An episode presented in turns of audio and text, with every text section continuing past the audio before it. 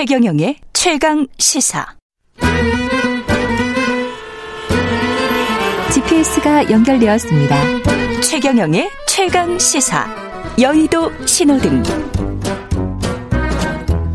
네, 한 주간 화제가 됐던 정가 인물을 집중 탐구해보는 시간이죠. 주마, 주간 인물 토크쇼 여의도 신호등 현근택 변호사, 김태현 변호사 함께합니다. 안녕하십니까? 네, 안녕하세요. 네, 예. 안녕하세요.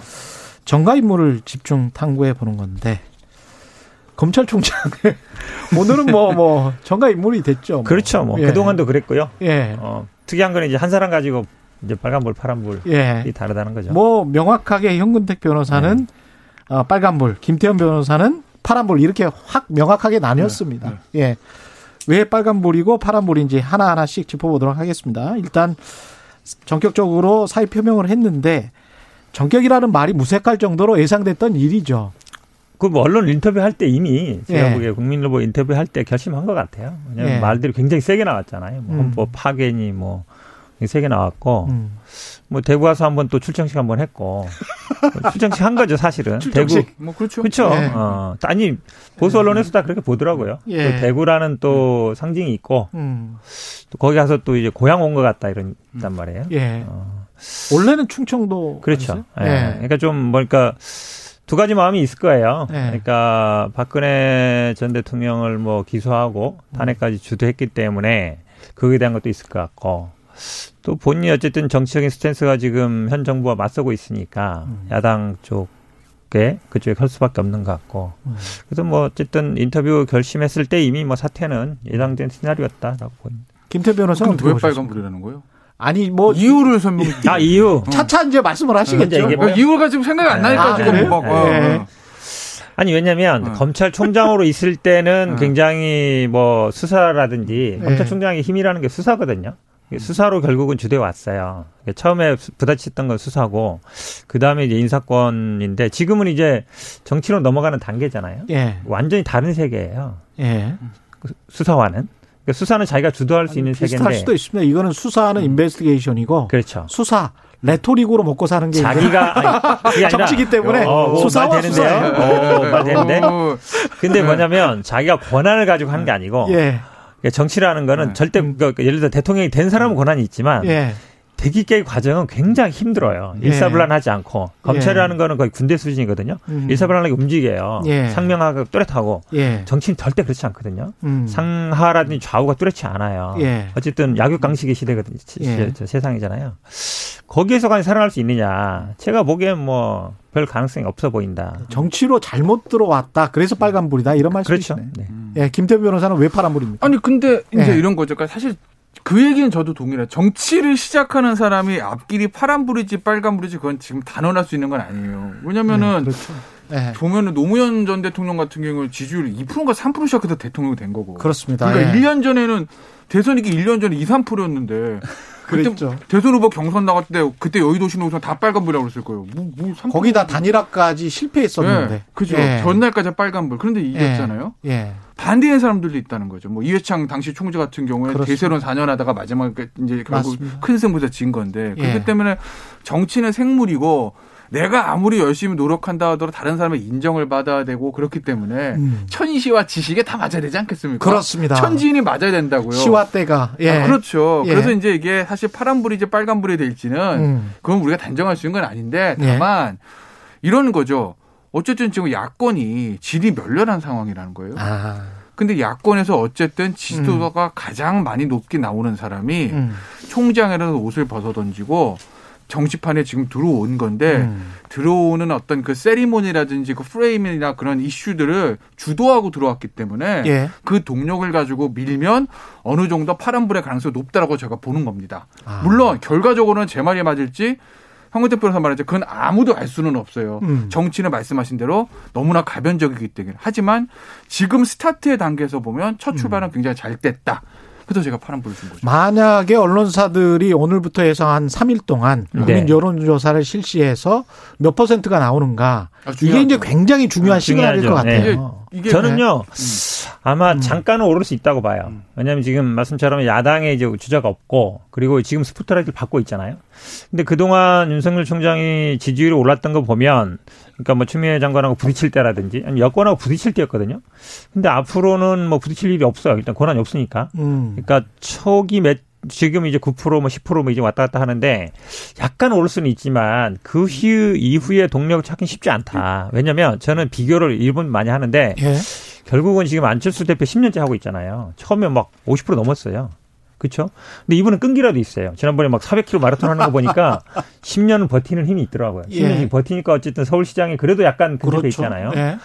근데 황교안 대표나 뭐 반기문 사무총장 같은 경우 황교안 대표도 정말 뭐 일이 달렸었거든요. 음. 근데 그분은 총리 대통령 권한대행까지 했어요. 그렇죠. 행정 경험도 했단 말이에요. 예. 윤석열 총장은 그런 경험이 없죠. 다른 어떤 행정을 한 경험이 없어요. 음. 오- 오리지 그러니까 고시공부하고 검사 수사하고 그거 일생 전부거든요. 예. 다른 걸 보여준 적이 없어요. 음. 근데 과연 그렇다고 해서 막 1위로 막 치고 나갈 정도도 아니었어요. 예. 2위 정도 했었죠. 예. 아, 1위 잠깐 했어 작년 말에. 했죠, 잠깐 했죠. 한번 예. 했었죠. 예. 그 정도여서 지금까지 경험을 봤을 때 제가 보기에는 잠깐 올 수 있지만 음. 계속 유지하기는 쉽지 않다라고. 근데 이- 이런 거예요. 그러니까 음. 결국 이제 진영 대 대선이라는 건 진영 대 진영 싸움이 될 그렇죠. 수밖에 예. 없거든요. 어차피 저쪽 진영은 이쪽 진영 안 찍고 이쪽 진영 저쪽 진영 안, 안 찍습니다. 그게 현실이래요. 그럼 중도층은 어디 있습니까? 아, 이제 마지막 가면 결국 갈라지는 거죠. 중도층이 수표 안 하진 않잖아요. 그러십니까? 그렇죠, 그렇죠. 네. 그 어쨌든 예, 예. 이 야권이라는 예. 비민주당 계열의 주도권을 잡는 게 중요한데 음. 우리가 시각을 민주당을 지지하지 않는 예. 비민주당의 중도 보수 야권이라는 그런 틀에서 한번 보시면 음. 2016년에 태블릿 PC가 10월 25일에 터졌잖아요. 그렇죠. 그날 아침에 박근혜 전 대통령, 당시 대통령이 음. 개헌 이슈를 딱 꺼냈습니다. 근데 저녁에 태블릿 PC를 묻혔어요. 그죠? 그렇다. 묻혔잖아요. 예. 그 이후로 음. 야권이 어떤 이슈를 주도해서 하루라도 끌고 나간 적이 한 번도 없어요. 단 한 번도. 박근혜 당시 대통령이 오전에 개헌 얘기해가지고 저녁에 태블릿 PC 터질 때까지 한 8시간? 음. 그거를 제외하고는 어떤 이슈를 프레임을 짜서 이슈를 던져서 그 이슈를 며칠 동안 끌고 가면서 이목을 이끌었, 그, 끌었던 적이 한 번도 없거든요. 음. 그게 지금 5년 만에 처음 나온 거예요. 예. 왜냐면은 윤석열 총장이 저 말씀하신 대로 국민일보 인터뷰, 대구에서 발언, 그 다음에 이번에 사퇴까지 3일 동안에 이게 나름대로 굉장히 잘 짜여진 시나리오잖아요. 예. 그 시나리오로 이 정치 대비하는 이 이슈, 음. 이거를 선점해서 끌고 간 적이 없기 때문에 예. 보는 보수진영 입장에서 보면, 어? 우리도 뭔가 할 수 있겠다라는 그런 이거 일종의 메시지거든요. 예. 더군다나 지금 4월에 초에 재보선이 있습니다. 네. 그 재보선의 결과에 따라서 여러 가지가 연동될 거지만 음. 어쨌든 이 저 이후의 여론조사 그 다음에 한 달 동안 있었던 이제 보여줄 윤석열 총장의 행보 예. 이런 것들을 잘 보면 윤석열 총장이 보수 야권에서 나름대로의 어떤 그런 큰 힘을 가질 수 있다는 거 보여줄 기회가 되는 것이거든요. 예. 그래서 저는 아마 앞으로 한 달 두 달이 제일 중요하긴 하지만 음. 그리 비관적으로 보고 싶지는 않아요. 그러니까 전제 사실이 뭐냐면 야당에서 다 받아주는 걸 전제를 하고 있잖아요. 예. 근데 제가 보기에 쉽지 않아요. 왜냐면 어, 이명박 전 대통령, 박근혜 전 대통령 다 구속시켰잖아요. 음. 그거에 대해서 예를 들어서 뭐 황교안 대표야 어찌 보면 뭐 정광훈 목사랑 태극기 부대랑 같이 하다가 이게 망가졌지만 어쨌든 그래도 그쪽이 어찌 보면 지금도 주류거든요. 대구라든지 친이 친박 이부 사람들이 그래도 남아 있는데 그 이 사람들이 있구나. 과연 어 윤석열 이제 전 총장이죠. 전 총장을 우리의 뭐 지도자로 예. 받아들일 수 있느냐? 그 쉬운 문제 아니에요. 박근혜 전 대통령 사면해야 된다라는 그 세력 그런 데도 있죠. 예. 예. 그러네. 우리 선거의 기본이 divide and rule 아니겠습니까? 예. 이제 전형적인 이제 divide and rule 아니에요. 그거는 건데 제, 보세요. 제가 예. 할수 있는 그러니까 여당 쪽에서 할 수 있는 게 아니라 계속 그런 실제로 거기 있는 건데. 사람들의 예. 심리가 그렇다는 거죠. 근데 만약에 성근택 변호사 저는 진짜 뭐 저건 아무도 모르는 거죠. 예. 정말 이제 박근혜 전 대통령 아직도 열렬히 생각하시는 분들이 예. 이제 윤석열 총장이나 누구 나왔을 때야 음. 도저히 안 되겠는데 해서 손이 안 갖는다. 그렇죠. 어. 그러면 제가 극단적으로 말씀드리면요. 음. 그러면 좀 국민의힘 계열이나 야권은 그냥 한 30년 야당 해야 돼요. 음. 선거는 이기는 게 제일 중요한 겁니다. 예. 만약에 윤석열 총장에 대해서 그런 이유로 반감을 가지고 계신 분들이 예를 들어서 윤석열 총장 야권의 거의 유일무이한 후보로 떴는데 손이 안 간다? 예. 그러면 그런 논리라면요. 지금 유승민 전 대표, 음. 오세훈 전 시장 다 탄핵 찬- 찬성했습니다. 그렇죠. 그죠? 그렇죠. 그다음에 또 야권의 안철수 전- 지금 현 대표 예. 할 수 있는 사람이 없어요. 그러네. 그냥 황교안 대표 다시. 부활하는 수밖에 없다는 거죠. 예. 그 대선 치르겠습니까?